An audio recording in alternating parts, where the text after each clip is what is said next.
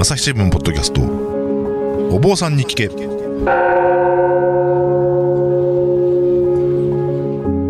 朝日新聞生活文化部の武田真潮です。不安を抱えて生きる人々が大勢いるコロナ禍の時代。日々の気になるあれこれをお坊さんに聞いてみようということでお届けしているシリーズお坊さんに聞け、えー今回もまた神戸市中央区の浄土宗の安養寺にお邪魔してインドと日本を往復しているお坊さん清水良章さんにお話を聞いていきたいと思いますよろしくお願いいたしますよろしくお願いします。えー前回はですねあの仏心寺というその日本人の建てたお寺がブッダガヤインドのブッダガヤというところにあってそちらの方で、えー清水さんが活動されているというお話を聞いてきたんですけれどもそもそもこのブッダガヤっていうのはその仏教徒の聖地ということになってるんですけどなぜブッダガヤ仏教徒の聖地なのかそのあたりをちょっとご説明いただけたらなと思思います。はい。もう最もな質問ですよね。そうなんですよね 仏教徒の聖地ブッダガヤなんで聖地なんだろうっていう そうですよね。はい、なんか言われがあるのかなと。はい。あのもう簡単に言うとお釈迦様がその場所で悟りを開かれたという場所がこのブッダガヤという場所です。あまあね初めの頃にあのビハール州ガヤ県とかお話ししましたけれども、えー横にガヤっていう大きな町がありまして、はいでその横の場所でまあブッダが悟りを開いたので。まあ、ブッダとガヤでつながって ブッダガヤという地名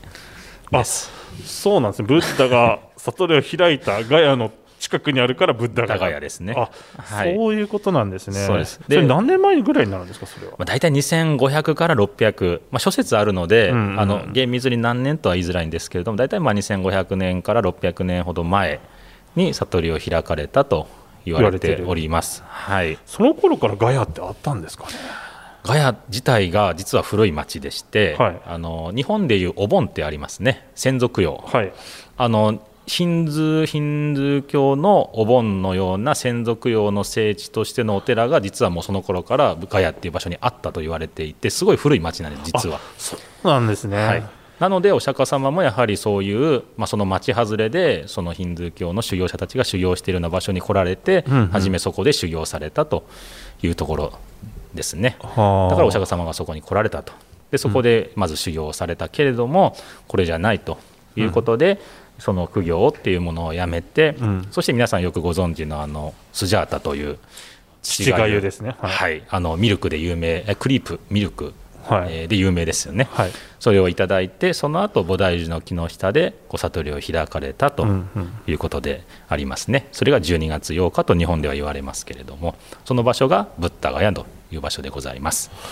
えーそうなると、そこで悟り開かれて、まあ、一番最初に。あの。説法をしたっていうのもブッダガヤになるんですか？えっとね、初めてお説法されたのはブッダガヤじゃないんですよ、あ、そうなんですか？はい、そこから大体今でしたら車で、えー、56時間ほど走った場所、えー皆さんガンジス川とか、はい。沐浴でガンジス川を見るといや見るときに出てくるベナレスと、まあうん。うんバラナシとかベナレスとかいろんな言い方がございますけれども、うんうんその場所からすぐ30分ほどの場所に串ながらとあ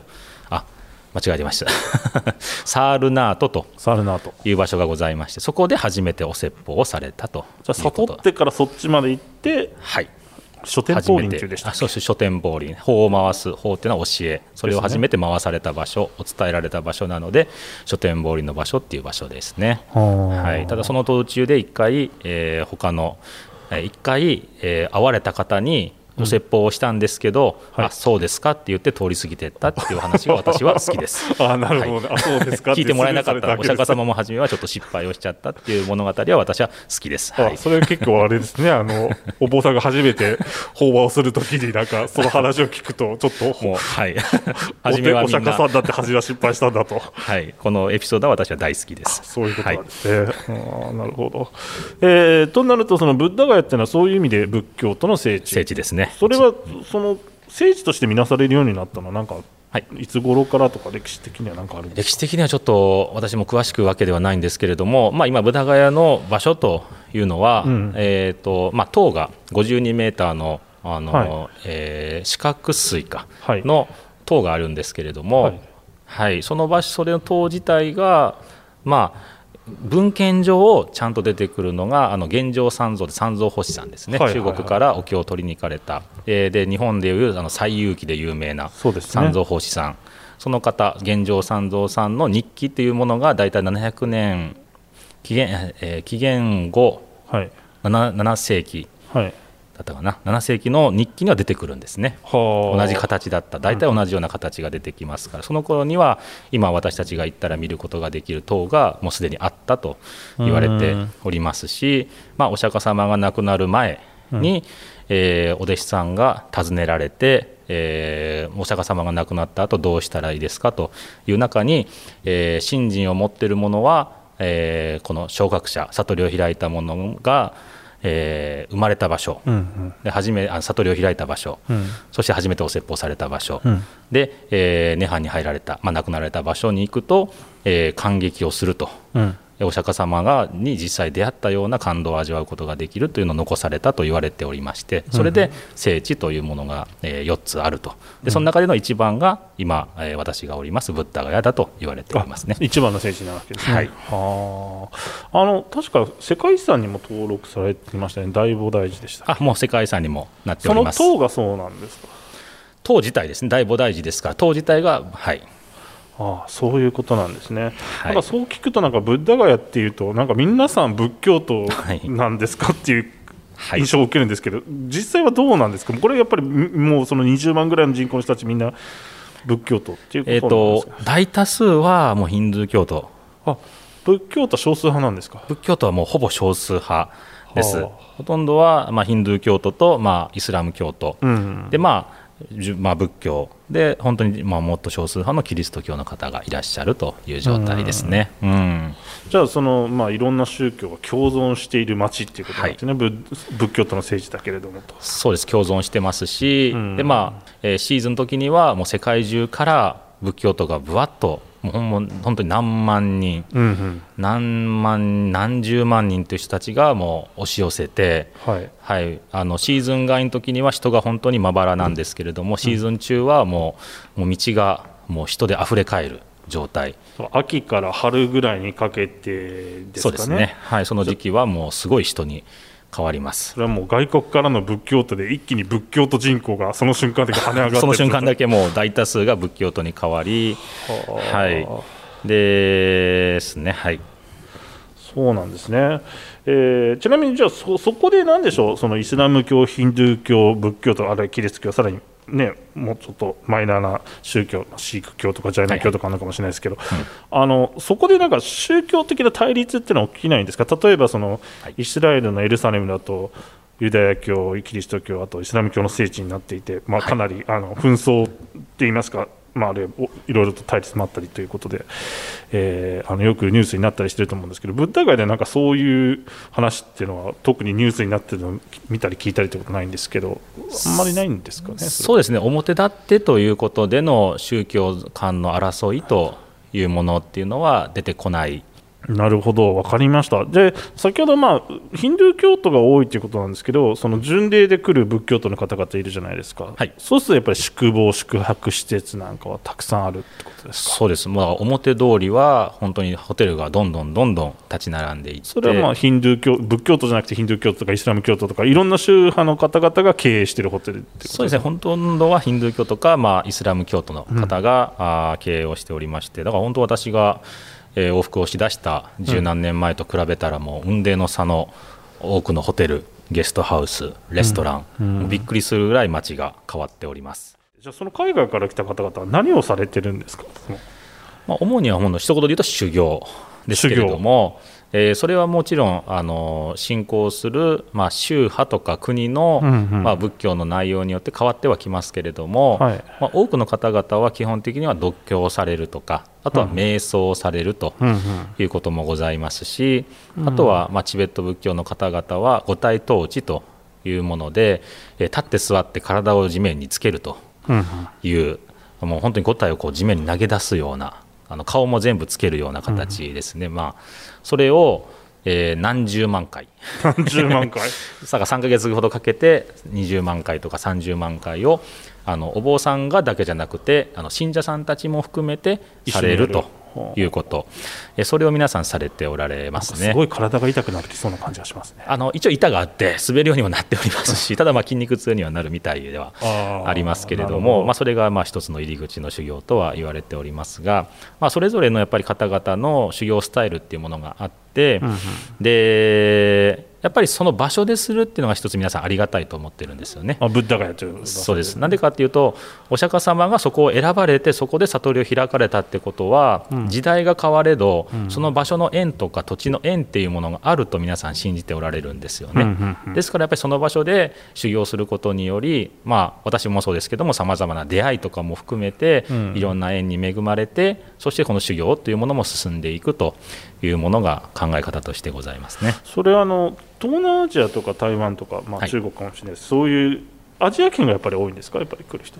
えー、とアジア圏、まあまあ、元からのまあ仏教国っていう方々が多い、で昔はまあ本当に、えー日本人が初めにたくさん来だしてでその後にまあ経済的に豊かになった国からどんどん来るようになってくるわけですよね。ですから最近になって、まあ、ベトナムとかミャンマーとか、うんうん。まあ、スリランカの方も昔から来てましたけども特にまた増えたりっていうのは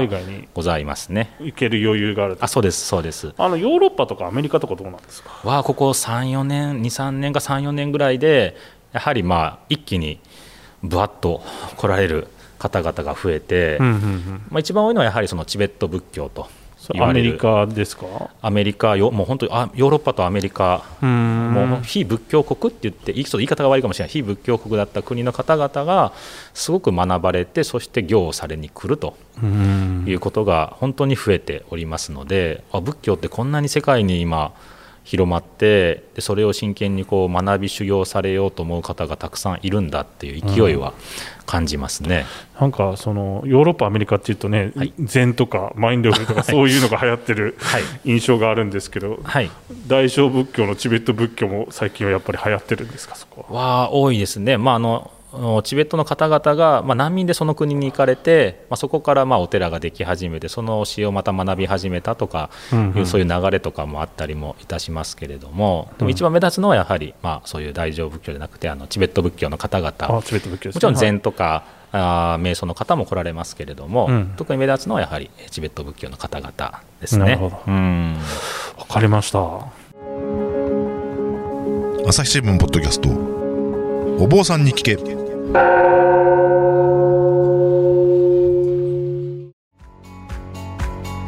私は朝日新聞歩きき人工音声が伝える速報ニュースのポッドキャストです。通勤中でもお料理中でも運動中でも趣味の作業中でも何かしながら最新のニュースをフォローできます。あなたの知りたいニュースどこででも。朝日新聞歩きき。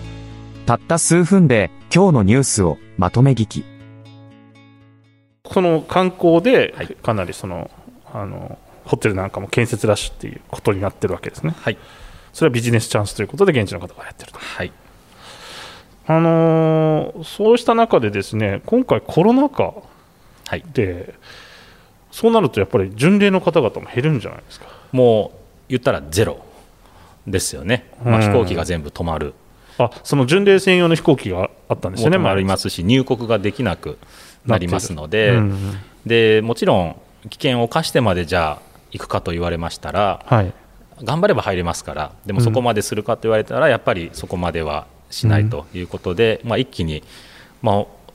えー、と10年だからその私が行き始めた頃から見ると一気にこう盛り上がり始め、うん。56年前からもう一気にそれの加速してどんどんどんどん、まあえー東南アジアの方々が押し寄せてくる、で大法要が開かれダライ・ラマ法なども来られ、で西洋の方々が、えー非仏教国の方々が仏教に興味を持たれて押し寄せてくる、うん。でそこでしかも観光だけではないので、はい。ほぼ皆さん巡礼ですので、はい。え1週間、2週間、1ヶ月、うん。えー半年っていう方がどんどんどんどん押し寄せてくるわけですから、うんうん。すごい盛り上がってたんですよね。はいちょっと日本人は下火だったんですけれども、残念ながら下火で寂しいなとは思うんですけれども、一方で本当に世界仏教の方々がこんなにたくさんこういるんだっていうぐらい押し寄せてたんですけれども、コロナでそれがもう一気に全部ゼロ。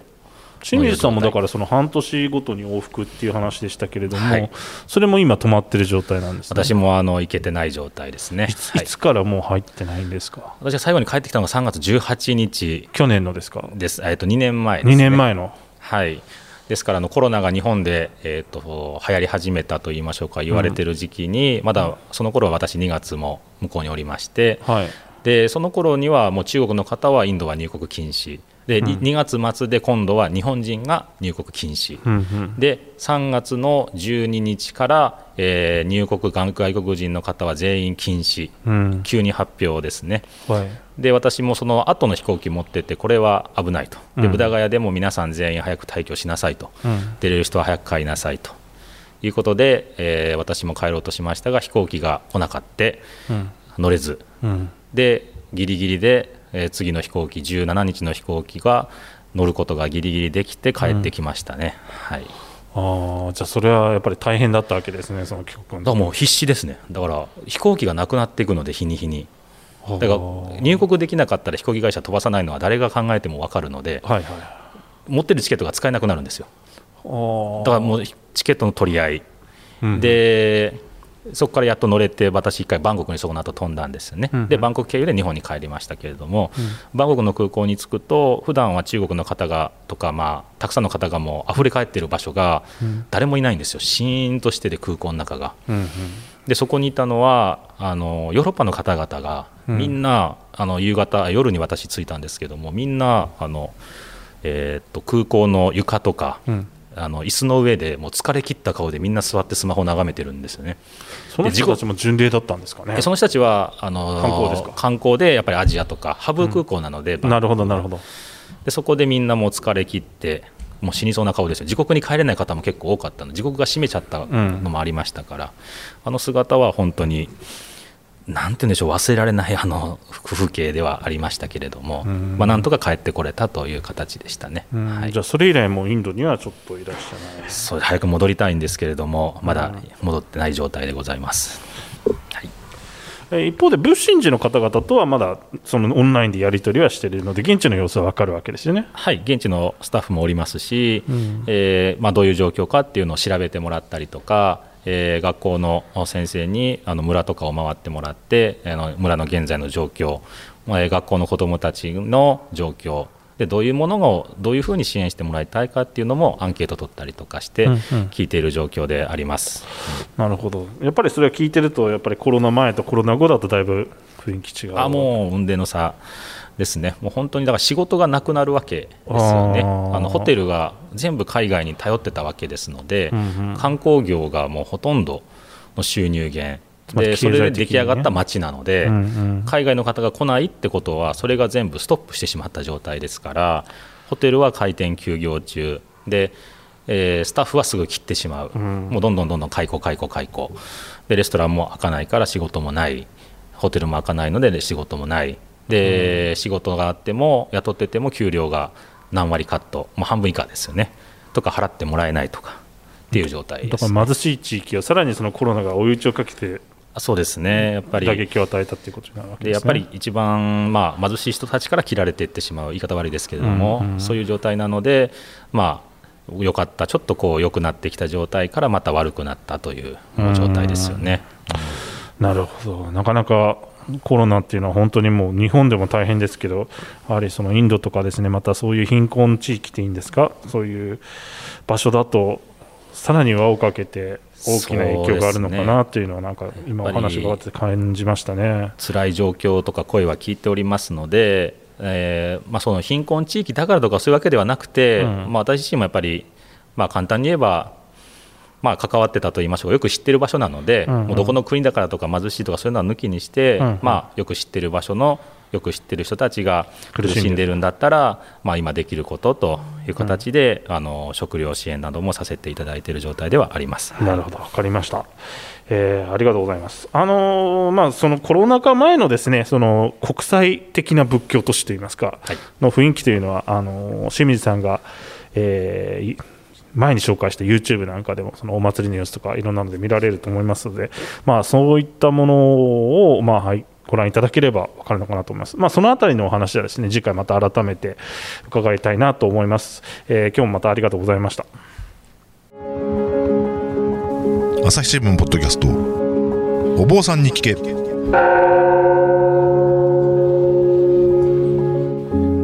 今回もまたインドと日本を半年おきに往復しているお坊さん清水さんにお話を伺いました、